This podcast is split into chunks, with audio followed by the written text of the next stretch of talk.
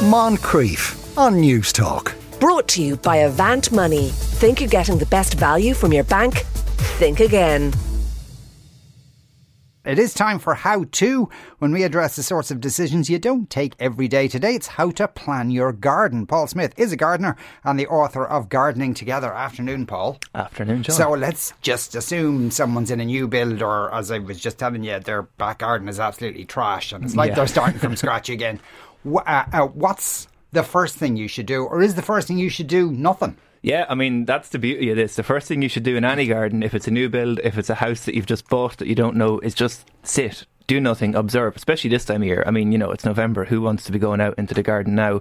It is just having a look at what you have and assessing it. You know, if you bought a house that has a garden there for years, there could be 100 daffodils in the back garden that you don't know about this time of year. There could be all sorts of things. So it is very much a case of sitting with it, uh, ideally for a whole year, but maybe not everyone has that kind of patience. You know, a couple of months, see where the sun sits, see where you want to sit in the garden, see what works for you, see where you want to actually, you know, spend time out in the garden, and possibly then think about what you want out of the space after that. Right. Okay. So, uh, so at this point, if you've you know you're just there looking at this wreck at the back of your house, does it is it a factor whether it's a north facing garden, south facing garden? Would that might that affect what you're going to do? With it? Yeah, that's going to massively affect. You know, aspect is a huge thing in the garden. A north facing garden, you tend to have your sitting areas towards the back of the garden. A south facing garden, you tend to have them towards the house. Um, it's all about where you get the most sun. And if you're someone who likes the sun, not everybody likes sitting out in the sun. Some people like to have an area that's kind of, you know, a bit cooler and a bit shadier. Not that we have too much of a problem with that here all the Yeah. time. But it's about, you know, looking at the space where it works. Where do you get the most privacy? You know, lots of us are overlooked in our gardens. So where is hmm. the actual place where you get the most privacy when you're sitting out of an evening? You have to look at that and just sort of look, walk around, observe, see where the sun lies and the sky. All of those things are really important to actually decide where you want to put. You know, number one is usually your seating area. That's what people want in the garden. And that's the next thing. Draw down your list of the things that you actually want your garden to do for you. Whether it's an outdoor space if for, you know, just relaxing, whether it's an outdoor studio. People often want an office in the garden now to hmm. work from home. Uh, what do you want it to do? Do you want a patio area? Do you want an area for your kids to play? Do you want your garden just to look beautiful and do nothing else? Right. Okay. Let's uh, let's assume this that our theoretical person um, um, wants to do as little as possible, but doesn't want to be an environmental monster and put down that fake grass. Uh, so we're, we're resuming a level of skill and motivation that's pretty minimal, really, at Yeah. this point. Okay. So we, when you've kind of had a look um, and, and you start thinking about plants, what ones should you start thinking about first, if you know what I mean? Yeah, so there's always a good like thing to think about. Some plants take a long time to grow. When you buy a big plant, you're actually just buying maturity. You know, that's all you're buying when you buy a big expensive plant that's a couple of thousand euro. So you can get small plants. The number one to think of is trees. So trees are the first one to put into any garden when you're starting off. If you have a blank garden, if you have a garden that's mature, you want to put in a few things. Trees are number one because they take a long time to grow. Mm. They take a long time to mature, but actually they give you the most, you know, impact. They obviously are the biggest things in the garden. And if you pick the right one, you can get flowers, you can get fruit, you can get lots of foliage, you can get loads of different things from a tree. So number one, look at trees. I guess top trees for a small garden, things like crab apples are really good. There's one called Malus Rudolph, a really good variety of crab apple. Uh, look at mountain ash; they're a really nice small garden tree as well that work well in a city space. So yeah, Hmm. When you that. say when you say small, how how small is small? How big is Uh, it? like between three and four meters. I mean, not tiny, tiny. Um, if you want smaller, you really need to look at a shrub. If you don't want something to get that big, you need to look at like your large shrubs, and that's kind of the next level down. Whenever I plant a garden, I always look at the height of the plants. So start with the trees, go down to the big shrubs, go down to the smaller shrubs, and then go down to the kind of small things in the ground. Uh, that's how I look at it. So the next thing would be shrubs, things like hydrangeas, the classic, the big, huge hydrangeas that everyone has in their garden, fuchsias. Those big shrubs are the next kind of one to look at. They're going to grow to nearly two, three meters if you let them, and they're a nice big size too. And in some gardens, that's a lot of space. Yeah. Now, I'm just going back to the trees for a minute because, like, is there. Okay, if you have neighbours, some people live in detached houses, and so I suppose they can get a tree any size they want. Yep, I- I- I- but if you have neighbours and that this tree is going to be overlooking your neighbours, then is there kind of a I don't know if there's probably not regulations about it, but is there a recommendation you give and don't let your tree get past I mean, this point? I guess it's kind of courtesy as much as anything else. I think there is a right for light in the planning legislation um, that does exist there. So you can't go planting big Leylandii trees in your back garden, which people did in the 70s. So you have to be a little bit careful and a little bit conscious. And yeah, you want to block out your neighbours or you want to get a bit of privacy, but at the same time, you don't want to annoy them. So, uh, you know, pick wisely, choose wisely, spend a bit of time, go to the garden centres and talk to the people there about what you have, what space you have. Because, yeah, you want to put a tree in, but also a tree like that can become a burden. You put in something that grows too fast, and all of a sudden, 10 years down the road, you're looking at getting someone in to cut it. So mm. you do have to be a little bit careful when you're picking trees. So the smaller the tree for a small garden, definitely uh, far better. Uh, and, and, when you said like a crab apple tree, does that mean there's going to be apples every year? Yeah, little tiny yeah. crab apples. You can make a crab apple jelly if you really want to. If not, the birds will just take them off this time of year because they're nice and hungry. They usually stay on till about okay Christmas back, time. Back to my point about doing uh, the least amount of work. Yes, because uh, you don't want to like to be picking up apples every year. That's uh, um, stuck on the apples. So yeah, so so so n- next down is kind of like the the larger plants, the hydra, uh, the hydrangeas and that kind of thing. Uh, how much maintenance are we talking about, and how difficult is it to plant them?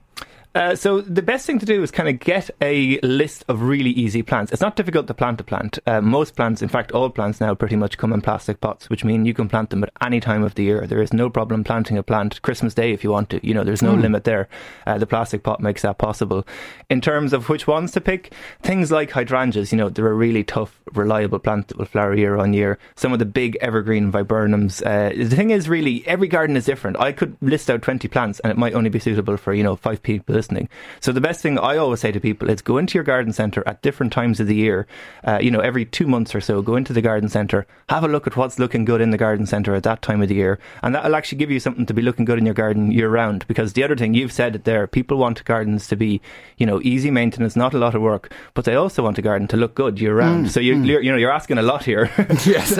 oh no, yeah, of course. Um, so uh, a lot, and you'll see it. and, and uh, like, gen- and I don't know, are these things kind of affected by fashion that people might want, well, I'm going to put a, a, bluish plant here because there's a yellow plant beside it and have a variety of colours, or, or, or can people kind of go for almost like hues of the same color if, if in parts if all they want depends to. really on you know the style of your house all of that mm. uh, yeah it massively is influenced on kind of fashion and you know going back in history there's been garden designers that have looked at color one called Gertrude Jekyll going back hundreds of years and she was really obsessed with you know blocks of color and doing it properly but in your own back garden I kind of have this policy of anything goes you know color wise I think color is great so any color at all in the garden works people like you know to put the color wheel together and have contrasting colors and have them complement complementing colours. But really and truly, if you like it, go for it. Yeah, certain plants look better, and certainly certain plants go in and out of fashion. You know, there's ones that are not fashionable now. Ten years ago, thirty years ago, people were planting you know conifers in their gardens and heathers all over, and now mm. people look at that as madly unfashionable. So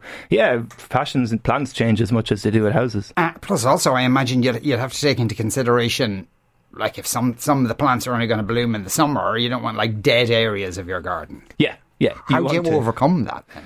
Uh, there's a little bit of just grin and bear. You know, a garden this time of year is not going to look amazing. A garden mm. in July or June is always going to look pretty good, uh, no matter what you do. You know, the worst or the best thing you can do if you've got a blank canvas, just chuck out a load of wildflower seeds and forget about it. If you want a garden to look good without doing absolutely anything, but that also means you can't use the garden.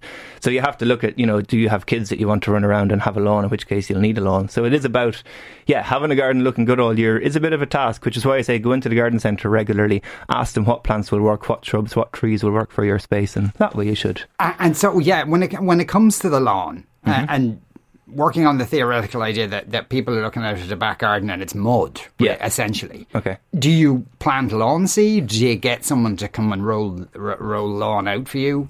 It's all, I mean, budget, time, uh, how much do you want to wait? I mean, uh, you know, if you want to save a couple of bob, definitely the best thing to do is get some lawn seed and throw that out. It's a bit late now. Lawn seed is usually best sown in the autumn or wait until about February, March time, just as the soil starts to heat up. So it will mean if you want to look at it all winter, you're not going to have much to look at. You can roll out lawn pretty much any time as long as the ground isn't frozen. So ah, right, okay. it is something that if you want it looking good straight away, but it also obviously is a lot more expensive to get a roll out lawn than a bag of seed. You know, a bag of seed might cost you 10 euro, whereas uh, rolls of lawn seed or rolls of lawn can cost, you know, a couple of euro each. So it is certainly okay. a, a money saving yeah. tip there if you want to wait. Uh, actually, and is rolling out the lawn, is that something someone can do themselves if they're not like expert gardeners yeah. or anything? Yeah, or? it is. It's very easy to do. You do very same as you're prepping a soil uh, to put down normal grass seed or just prepping soil generally. You know, dig it over, have it nice and fluffy, have it firm that it's when you walk in it, it doesn't go, you know, you don't sink into it, and just rake off all the big stones, level it as best you can, and just roll roll it out. And when you're rolling out lawn seed or kind of rolls of lawn turf, it's all about contacting, making sure that the turf is making contact with the soil. Uh, you can usually use a scaffold or board or you know, board of timber and walk in it and try compact it down to make sure that it touches the soil and away you go. It's Right. easy enough. Okay. Uh, and then maybe and just leave it there because we're probably getting enough rain and that kind of stuff anyway. Yeah, and when you're putting out lawn turf and rolling out that, the best thing to do is not walk on it. You know, try to avoid going on it. If you've got kids, make them go out the front and go on the football because they will make mud of it. This time of year, it won't grow. You hate kids, don't you, Paul?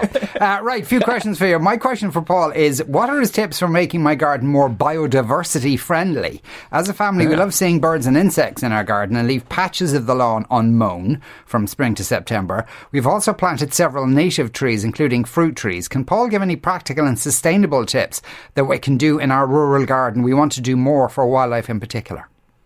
Great. Uh, you're doing the right things there to start with. You know, I've already spoke about wildflower meadows. We chatted earlier on about them here that, you know, you see them all around the cities now when you're driving. It's becoming a thing that we're trying to ingrain into people that it's important to maybe not mow as much lawn and you're doing that in your garden there. The thing I would say as well, people always have this idea that native plants are best and native plants are great. But actually, if you want to get as many uh, kind of variety of things in your garden as possible, you just need native plants mixed with non-native plants because native plants have a very short flowering period. Uh, native plants on their own are great, but actually, if you get in plants from all around the world that flower at different times, and usually a big open flower is better, so not a really fancy double flower or one that's been overbred, but a nice big open flower. Get plants that flower at different times of the year, you extend the season, and you actually allow uh, things to eat and feed off those plants all year round. So just not go for just the natives, go for flowering plants that aren't native as well. It's a good Have you, have you actually have you noticed that? Because I've heard a few people who know damn sight more about gardening than me, which is pretty much everybody. uh, that that that flowers and trees are, are kind of blooming at weird times Yes. because of uh, Yeah, uh, our year this year has been. I mean, it's always we've had weird years for years and years, but this one particularly, it's been very mild, and we see the daylight lengths at this time of the year, or maybe back in October time, very similar to springtime, and lots of plants think it's spring. Yeah. uh, the temperature is similar, the daylight is similar, so you know these plants haven't really figured it out, and some of them will put out flowers. So yeah, I've seen odd things happening this year. Happens every year, but this year in particular, we've had that perfect kind of Yeah. uh, balance to allow things to do things that shouldn't. yeah, it's uh, weird. How important is it to know your soil type? If it is important, how do I find out? It's very important to know if you want to grow certain plants. Things like rhododendrons, they hate if your soil is anyway limey, so that needs an acidic soil. For the most part, it doesn't matter if you're growing most trees, most shrubs that we're talking about. The way to do it, you can get a pH test in the garden centre, but on the subject of soil, it's far more important not to know about your kind of the acidity of your soil, but you have good quality soil. And in a new build garden, in a garden where your builders have just been, whatever like that, the soil is going to be really badly compacted. So it's a really good idea to get in there, dig out the soil, improve it best you can, get a bag of organic soil enricher, which you can buy from most hardwares and you can get now from lots of different companies. Uh, Really, really good stuff to get, and that will really help improve the soil. And that's the key to any good gardening, good soil. Uh, I planted a cherry tree in one corner of my garden last year, and I think I should have put it in the other corner where it'll get more sun. Can I or should I move it? Uh.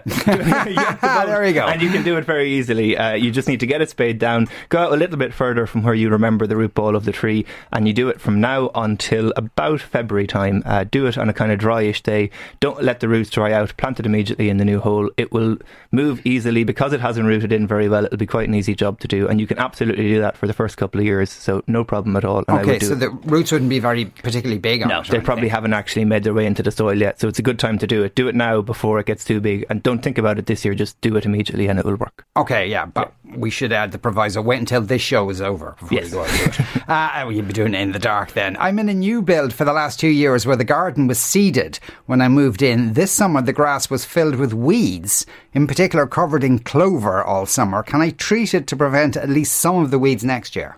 That's a classic one. So the Yeah. builders have been, they've, you know, wrecked the back of the garden with all the big machinery and they've compacted it, done all of that, and then they leave you, they chuck a bit of seed on. Usually they get agricultural grade seed, which is why you've got lots of clover in it. Uh, if you want to actually have a nice lawn there, I would recommend taking up the lawn and possibly rolling out new lawn that's weed free or starting again, uh, digging out that old lawn, putting in some nice new soil, and putting in real proper uh, good quality lawn seed and starting again. You'll never get that clover out of there. You're going to have to. Now, clover is a great thing in the garden Yeah. because clover is a nitrogen fixer. It's a native plant. It also flowers, so it's good for the bees. So, uh, if you want a pure green lawn, yeah, but I mean, I'd be for a bit like, yeah, leave the clover and just let it, you know, flower in patches. But if you want the lawn, you have to do a bit more work to it than that. Afraid. Ah. Yeah. Our neighbour has a very tall tree that sheds mountains of wispy little bits of foliage in the summer every time the wind blows. It's a nightmare for us to be avoided, uh, says the texter. That's, uh, I suppose, uh, uh, speaking to that question I was asking Paul earlier about having neighbours and having big trees. Yeah. Sarah in Cork says, I have raspberries growing in my garden. Yeah. Uh, That's weird. That is a bit. My mum sent me a photo this week of the raspberries that I planted years ago when I lived there, and she was a bit like, "What are you doing with these things?" There, she was giving out about them a few weeks ago. She still has them now. The first week or the last week in November. It's mad, and it, does happen. Autumn flowering raspberries can flower very late and fruit very late. It's been mild. We've hardly had frost, so yeah, Hmm. it's weird, but it's not that unusual for this year, I suppose. Okay, yeah, it seems not. Paul, thanks a million for coming into us uh, today. Uh, that was uh, Paul Smith there, the gardener and author of Gardening Together. Moncrieff. Brought to you by Avant Money. Think you're getting the best value from your bank? Think again. Weekdays at 2 p.m. on Newstalk.